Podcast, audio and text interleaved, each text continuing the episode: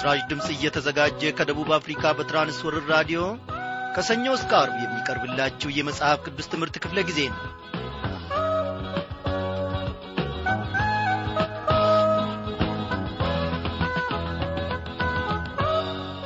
ከአይምሮ በላይ የሆነው ፍቅሩ ልባችንን እያረሰረሰው ዛሬ ደግሞ በምሕረቱና በበጎነቱ ውስጥ ተጠብቀን እግዚአብሔር አምላካችን እንድንቆይና እነሆ በፊቱም ደግሞ እንድንቀርብ ይህንን ዕድል ሰጥቶናልና ስሙን ከፍ ከፍ እናደርጋለን። የእግዚአብሔር ምሕረት አዎ የእግዚአብሔር ምሕረት በእያንዳንዲቱ ደቂቃና ሴኮንድ ባይበዛልን ኖሮ የዛሬዋን ቀን ባላየንና አየሩንም ባልተነፈስን ነበረ። እግዚአብሔር ግን እንደ በደላችን እንደ ድካማችንም መጠን ሳይፈርድብንና ሳይቈጥርብን ዛሬ ደግሞ በፊቱ እንድንሰበሰብ ይህንን ዕድል ሰጥቶናል። እኔና እናንተ ያየነውን እኔና እናንተ ያገኘነውን ዕድል ማንም አላገኘም ወገኖቼ። ሥራው ከአይምሮአችን በላይ ነው። አይደለም እንዴ? በእውነት ነው የምላችሁ። የእግዚአብሔር አሰራር እኔና እናንተ ከምንገምተው ከአይምሮአችን ከምናስበውም መጠን በላይ ነው። እስቲ እንዲህ እንበለው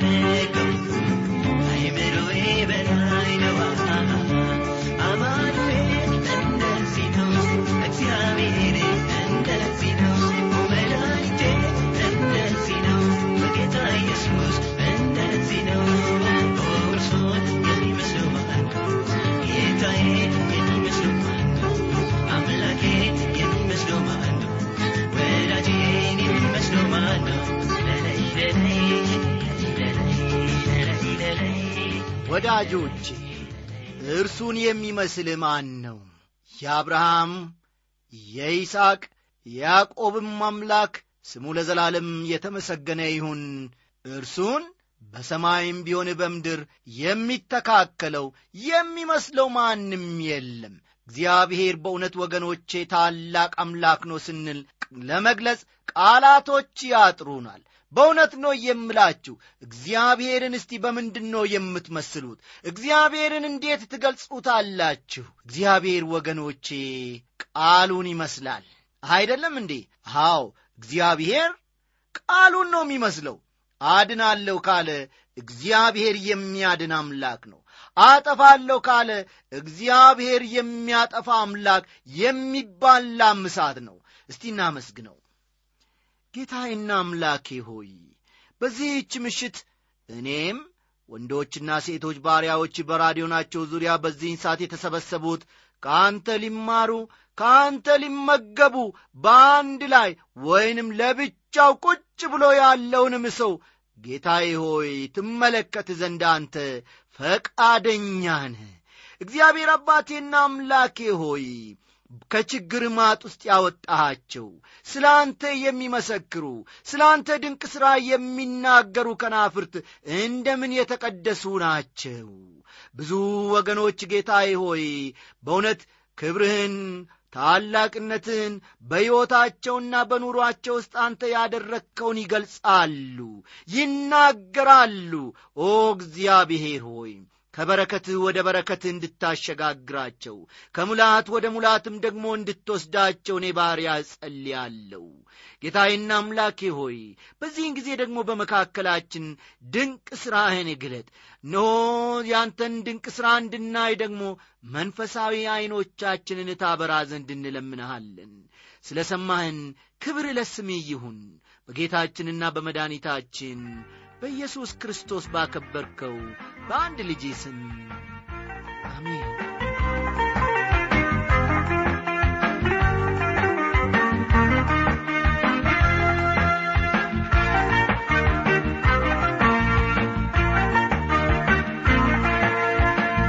መምህር አበራ አይካ ከጋሙ ጎፋ ዞን ከካምባ ወረዳ ከካምባ የጻፍክልን ታላቅ ምስክርነትን ስንመለከት እግዚአብሔርን በእውነት እጅግ አመስግነናል። ጊዜ በሚኖረን ሰዓት እንደ ሁኔታው ደግሞ ለአድማጮች ያንተን ምስክርነት ለማቅረብ እንሞክራለንና ተጠባበቅ። እግዚአብሔር ባለህበት ስፍራ አሁንም አብዝቶ አብዝቶ ይባርክህ ዘንድ ምንጊዜም ጸሎታችን ነው።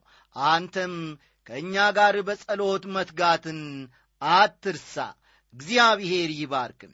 ውድ አድማጮቼ ባለፈው ምሽት ክፍለ ጊዜ ጥናታችን ከማቴዎስ ወንጌል ምዕራፍ 19 እግዚአብሔር ድንቅ ነገርን እንዳስተማረንና ለልባችንም እንዳተረፈልን ተመልክተናል። ዛሬ ደግሞ ጌታችን ረድቶን የማቴዎስ ወንጌል ምዕራፍ 20 ትምህርት አብረን አንድ ላይ እንመለከታለንና እንደ ወትሮው ሁሉ መጽሐፍ ቅዱሶቻችሁን ገለጥ ገለጥ አድርጋችሁ የማቴዎስ ወንጌል ምዕራፍ 20 ተመልከቱ።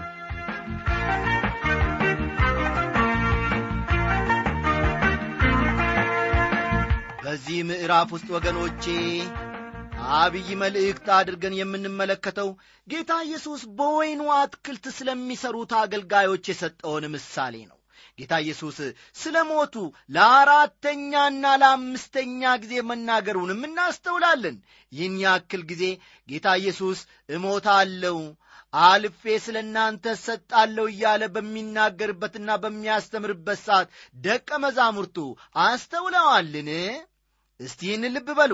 የያዕቆብና የዮሐንስ እናት ግን ጌታን በመንግሥቱ ሲመጣ ልጆቿ አንደኛው በቀኝ ሌላኛው ደግሞ በግራ እንዲቀመጡ መጠየቋንም በዚሁ ምዕራፍ ውስጥ እንመለከታለን። ከዚህም ሌላ በመንገድ ዳር የነበሩትን ሁለት ዐይነ ስውሮች ጌታ እንደ ፈወሳቸውም በዚህ ምዕራፍ ውስጥ ተጽፎ እናገኛለን። ይህ ምዕራፍ የሚጀምረው ወገኖቼ ጌታ በወይኑ አትክልት ስለሚሰሩ ሠራተኞች በሰጠው ምሳሌ ነው። ይህ ምሳሌ ጌታ ዋጋን ስለ ማግኘት ባለፈው ምዕራፍ ላይ የሰጠውን ትምህርት ተከታታዩን እናያለን ማለት ነው። ከዚህ ምዕራፍ በኋላ የማቴዎስ ዘገባ ፈጠን ይላል። ጌታም ወደ መስቀሉ በቀጥታ ይሄዳል።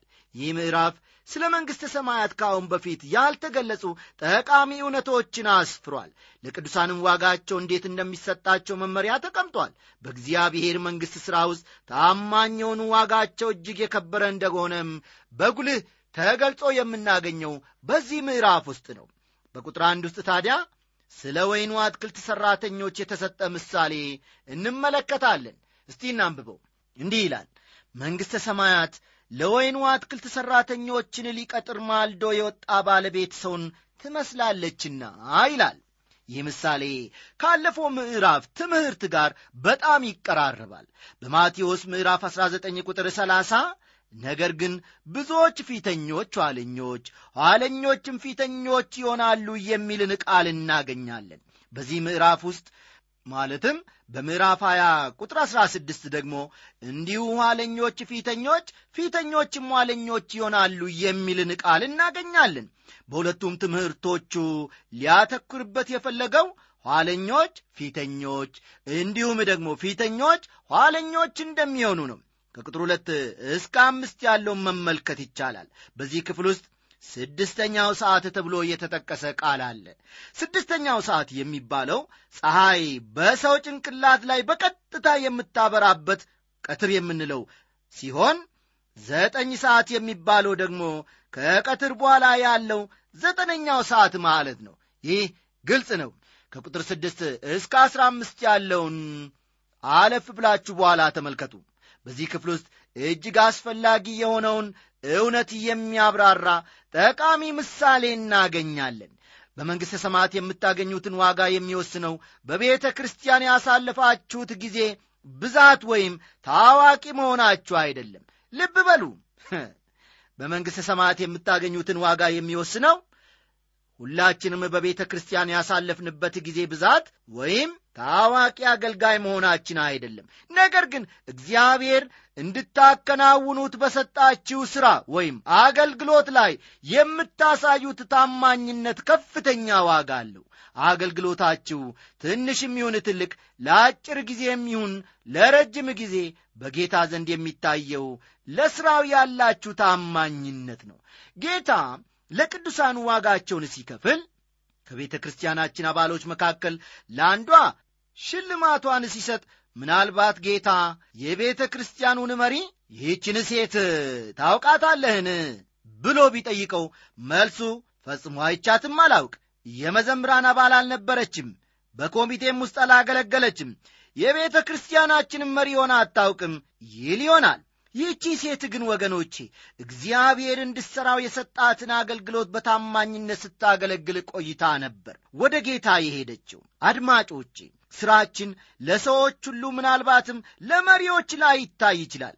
እግዚአብሔር ግን የእያንዳንዳችንን ሥራ ያውቃል፣ እንደ ሥራችንም ይከፍለናል። እግዚአብሔር ለዚያች ሴት የሰጣት ታላቅ ሥራ ልጇን በእግዚአብሔር ፍርሃትና በቅዱስ ቃሉ ማሳደግ፣ በኋላም ለወንጌል ማዳረስ ማዘጋጀት ነበረ።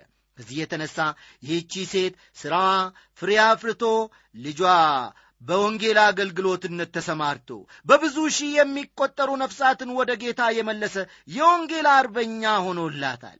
ይህንን ከቁጥር ስድስት እስከ አስራ አምስት ያለውን ክፍል ስታነቡ ታገኙታላችሁ። ወገኖች ሥራችሁ ወይም አገልግሎታችሁ የየትኛውም ዐይነት ይሁን ለጌታ ታማኞች ናችሁን የሚል ጥያቄ በዚህች ምሽት ይቀርብላችኋል። እርሱ ከእናንተ ታማኝነታችሁን ይፈልጋል። ጌታ ስለ ሞቱና ስለ ትንሣኤው ለአራተኛ ጊዜ ማስታወቁን ደግሞ የምንመለከተው ከቁጥር አሥራ ሰባት ነው።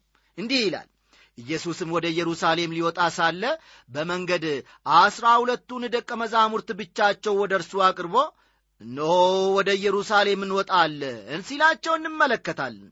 ጌታ ኢየሱስና ደቀ መዛሙርቱ ከዮርዳኖስ ሸለቆ አቀበቱን በመውጣት ኢየሱስ በመስቀል ላይ ወደሚሞትበት ወደ ኢየሩሳሌም እየቀረቡ ነው። ቁጥር 18ና 19ን ተመልከቱ።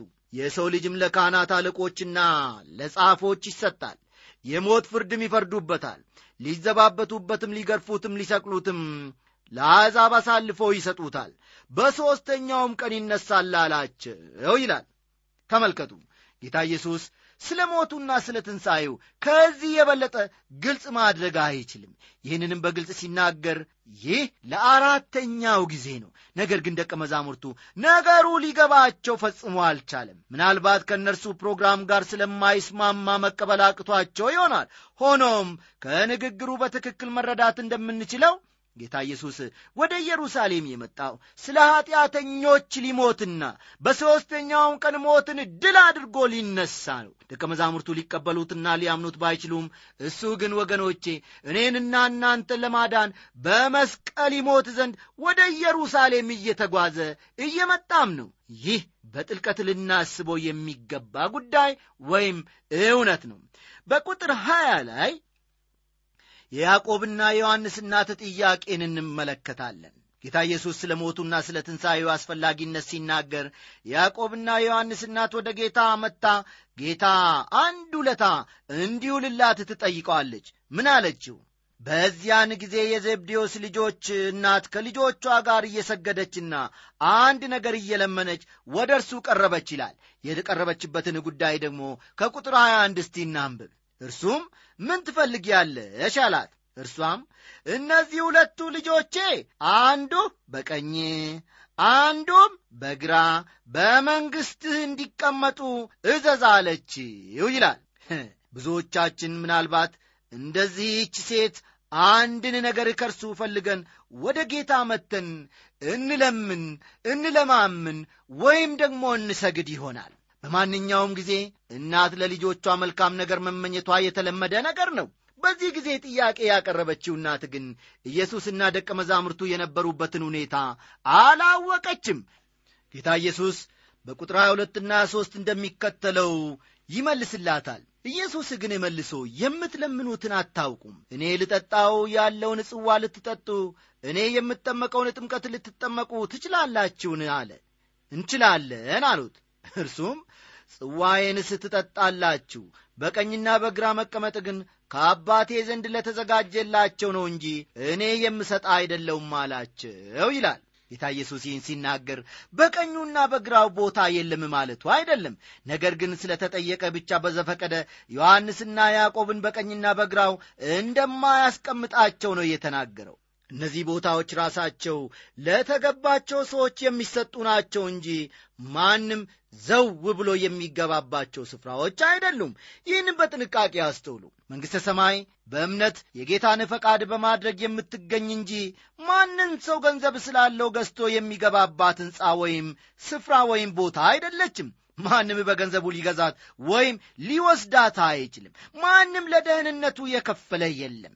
የዳናችሁት ልብ በሉ የዳናችሁት በኢየሱስ ክርስቶስ በማመናችሁ ምክንያት ባገኛችሁት አስደናቂ ጸጋው ነው። በቃ ነገር ግን በመንግሥተ ሰማያት የምታገኙት ዋጋ ወይም ሽልማት የሚወሰነው በዚህ ምድር ላይ በምታደርጉት ታማኝነት በተሞላበት ሥራ ላይ ነው።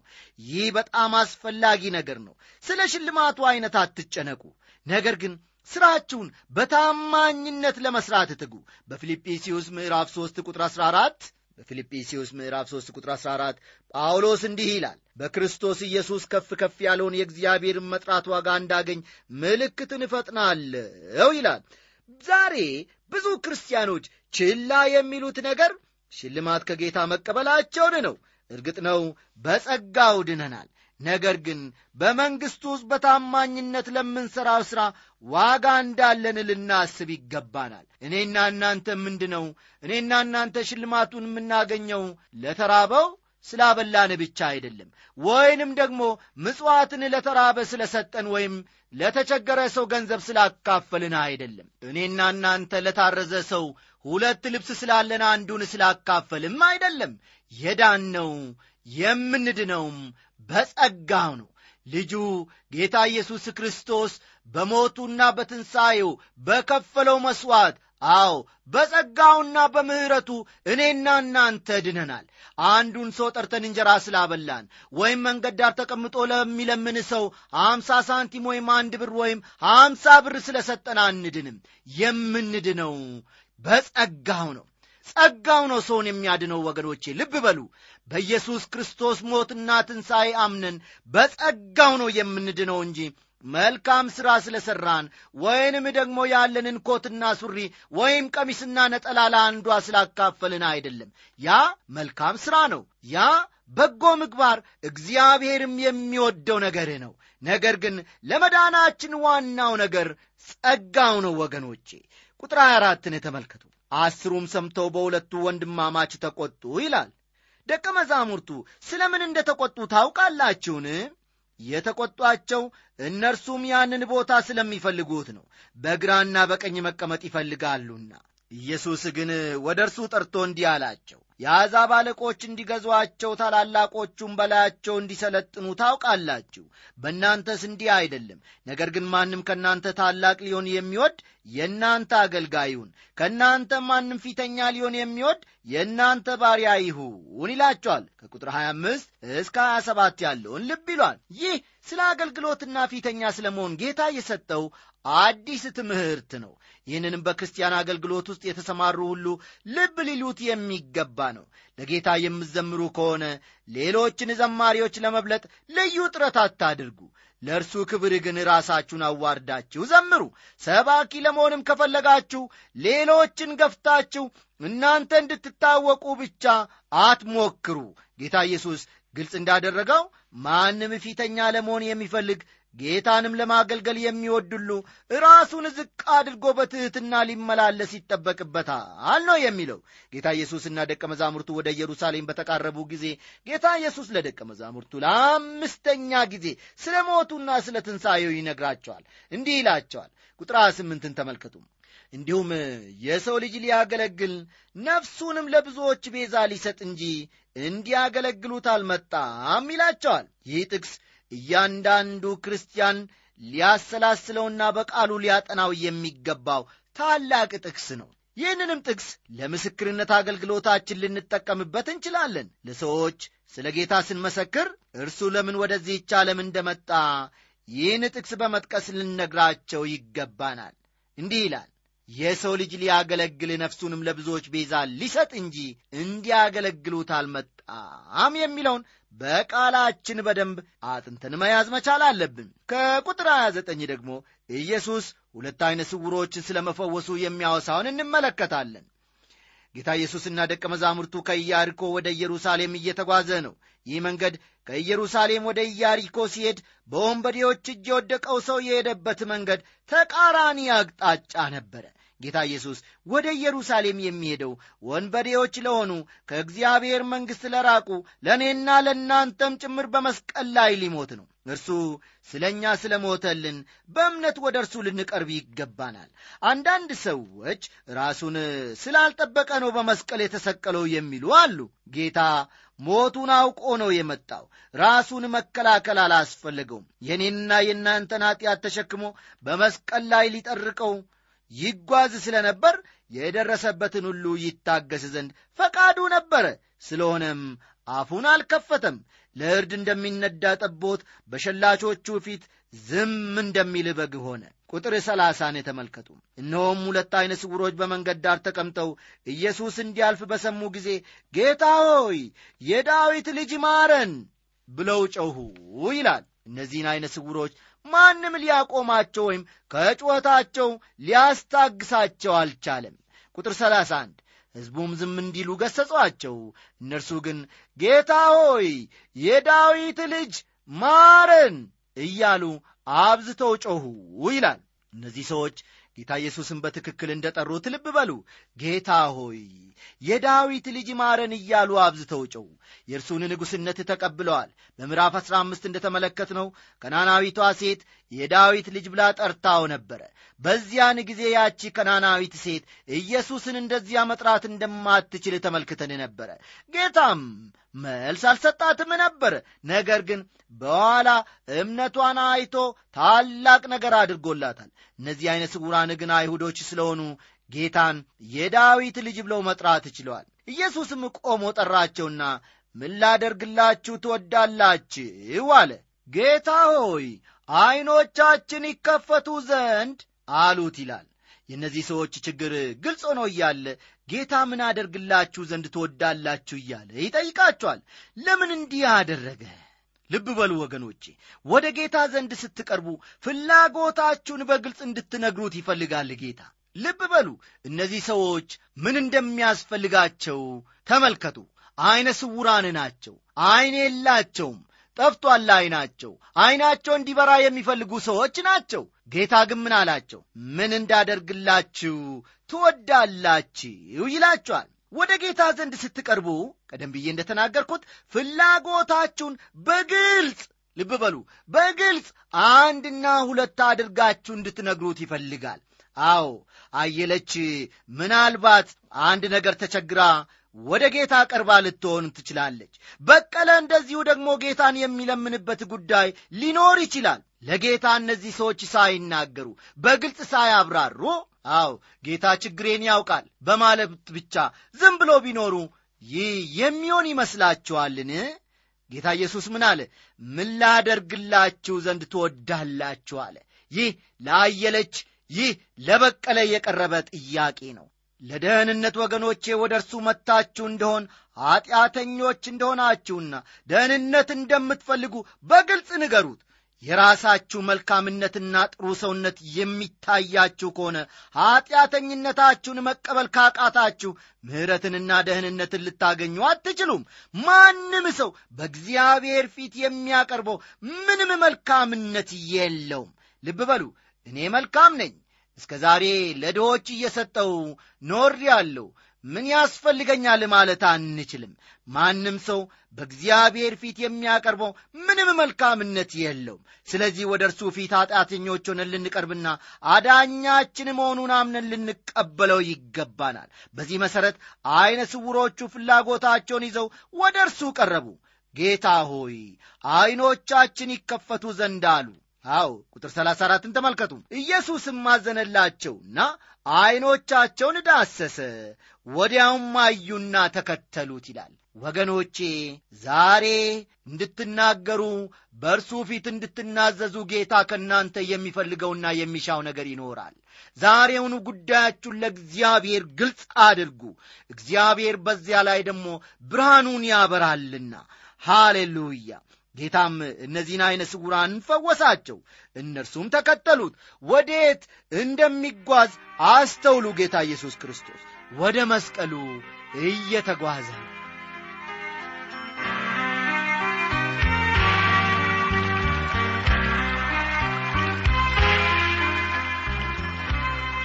እንግዲህ እግዚአብሔር አምላካችን በግልጽ ከዚህ ድንቅን ነገር አስተምሮናል ከምዕራፍ ሀያ በቀረችን ሰዓት ደግሞ የምዕራፍ ሀያ አንድን ከፊሉን ትምህርት አብረን እንመለከታለን። በዚህ ክፍል የምንመለከታቸው ኢየሱስ ወደ ኢየሩሳሌም በግልጽ ስለ መግባቱ ቤተ መቅደሱን ስለ መቀደሱ በለሷን እንደ ረገማት የካህናት አለቆችና ሽማግሌዎች በተቃወሙት ጊዜ ስለ ሁለቱ ልጆችና ስለ ቤቱ ባለቤት አገልጋዮቹ ልጁን እንዴት እንደሚገሉበት የሚያወሳውን ምሳሌ በመጥቀስ እንዴት እንደፈረደባቸው የሚያወሱትን ታሪኮች ነው። በማቴዎስ ወንጌል ውስጥ ስንከታተላቸው ወይም ስንማራቸው የነበሩት ትምህርቶችና ታሪኮች አሁን ወደ አንድ አቅጣጫ እያተኮሩና የበለጠ ግልጽ እየሆኑ እንደመጡ በዚህ ምዕራፍ ውስጥ እንመለከታለን። ጌታ ኢየሱስ ወደ ኢየሩሳሌም የመጣው በዓላማ ነው ከአሁን ቀደም በኢየሩሳሌም ሲመላለስ የራሱን ማንነት ሳያስታውቅ ነበር።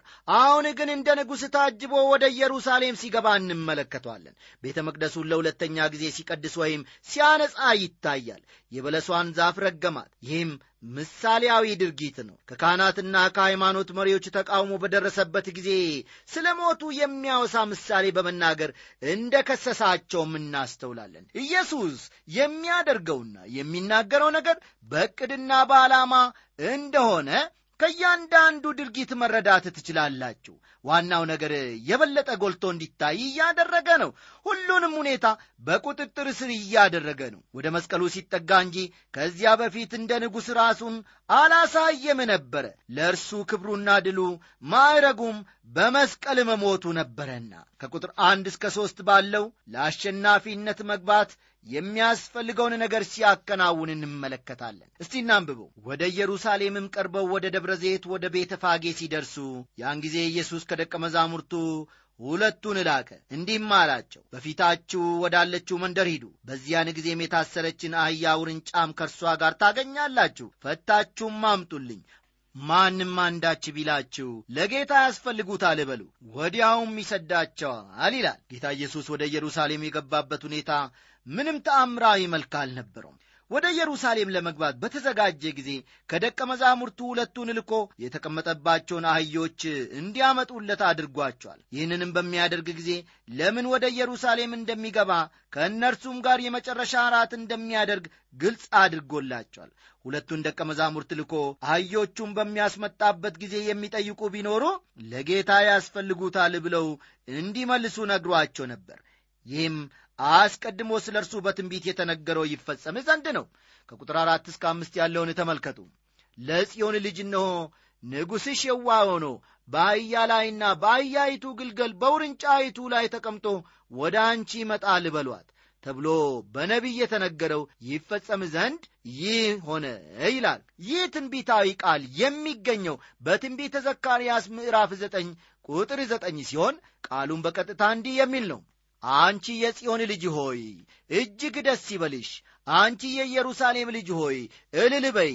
ንጉሥሽ ጻዲቅና ዳኝ ነው። ትሑትም ሆኖ በአህያም በአህያይቱ ግልገል በውርንጫይቱ ላይ ተቀምጦ ወደ አንቺ ይመጣል ይላል። ጌታ ኢየሱስ በአህያ ላይ ተቀምጦ ወደ ኢየሩሳሌም በመምጣቱ ትሕትናውን በግልጽ አሳይቷል። ነገር ግን ከትሕትናው ይልቅ የሰላም ንጉሥ መሆኑን አንጸባርቋል ብንል የበለጠ ትርጉም አለው። ምክንያቱም አህያ የሰላም እንስሳ ሲሆን ፈረስ ደግሞ የጦርነት እንስሳ በመሆኑ ነው። ጌታ ኢየሱስ የሰላም እንስሳ በሆነችው አህያ ላይ ተቀምጦ ወደ ኢየሩሳሌም ሲመጣ ራሱን እንደ ንጉሥ ነበር ያቀረበው። ሆኖም ነቢዩ እንደ ተናገረው ጌታ ትሑት ሆኖ ነው ወደ ኢየሩሳሌም የመጣው።